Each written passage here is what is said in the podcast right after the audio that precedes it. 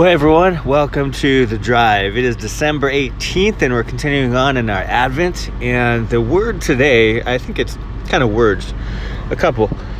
Today's word or today's gift, if, if you can call it that, which I think so many gifts come from the birth of Christ, looking at this amazing reality. But uh, it's justice and vindication. Luke 152 says he has brought down the mighty from their thrones and exalted those of humble estate. And so one of the one of the scripture portions of scripture that I love, especially sharing in the month of December, is Mary's song. Mary's song to me is, is amazing. I already shared it at church uh, last week and uh, I'm going to share a little bit of it this week. But it's it's so amazing. Even before, you know, when she met with Elizabeth, even before she gave birth, she wrote these words, sung these words that are just amazing. Listen to Luke 151 to 53. He has shown strength with his arm. He has scattered the proud in the thoughts of their hearts. He has brought down the mighty from their thrones and exalted those of humble estate. He has filled the hungry with good things and the rich he has sent away empty. And so, what we see in this portrait of the coming Messiah, in this song, we see rescue, we see restoration. And it's just amazing. We're not victims, right? We're, we're victorious, you know, through Christ. No matter what we've been through, um, whether abuse or other traumatic events or painful sins, we we cannot represent Christianity as a band aid. Do you know what I mean? The cross of Jesus, it's a place of grace and it's a place of wrath.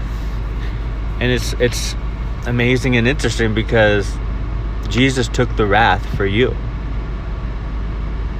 In, in order to have victory, there needed to be a perfect lamb that was slain. That's the way that God created it, made it, ordained it orchestrated it. And so that was a place of wrath, the cross was. But I should have been up there. You know, you should have been up there. It's like if someone, if it's like if I don't know, it's like if you were committed committed a crime and you were in prison, you know, you in the jail cell, and the judge, con, you know, the judge pronounces you innocent even though you're not. He's kind of like, you know what? I know you're guilty, but go ahead. They open the cell and they let you out. And then the judge goes in the cell and serves the remainder of your time in your place. Sounds kind of wild, sounds kind of crazy, but in a real sense, that's exactly what Jesus did for you. He took your place. He took the took all the wrath from God so that you didn't have to face it, experience it, see it, feel it. Like you're free. In Mary's song, you know, the Messiah has the power.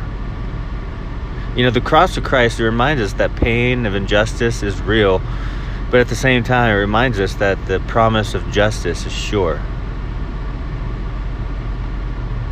There's pain of injustice, but there's promise of justice. Like we have victory, vindication. And I think of the uh, the verse that, uh, or the words that J- uh, Joseph said to his brothers, you know, who betrayed him, who hated him, who rejected him, who wanted to kill him, but instead settled for, set, you know, selling him into slavery. He had said at the end of this whole ordeal, when he was king and he had the, the, the power, Joseph said, What you meant for evil, God meant for good. Yeah, he's forgiving them, but at the same time, you know, he's acknowledging, he's he's showing them, hey, God has a purpose for his own pain. All things work together.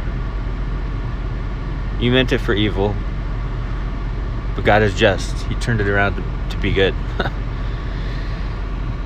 Man, we have victory through the cross. Victims will become victors. And the thing is, the beautiful thing is, you look in the future, you know, there's a reckoning coming. Justice will be done.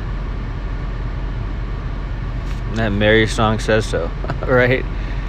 So before we walk around as victims all day today and think, oh, everything's bad, everything sucks, it's just all, nothing's good, just remember Jesus was born so that we could have victory over sin, death, destruction. That's pretty amazing, isn't it? That blows my mind. It's a beautiful concept. I, I encourage you guys read Mary's song. Um, it's so good. I, I go back to it to remind myself why, you know, how to view God, honestly. Because the way in which she uh,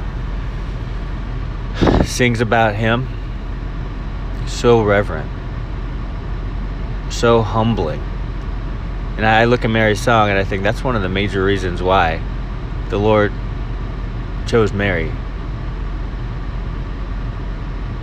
to carry, you know, and delivered Jesus in her womb. she she had such reverence for the Lord, such obedience to God. She didn't live as a victim even though she could she could have. I believe she lived as a victor, as a humble, lowly, submissive to God victor. what an example.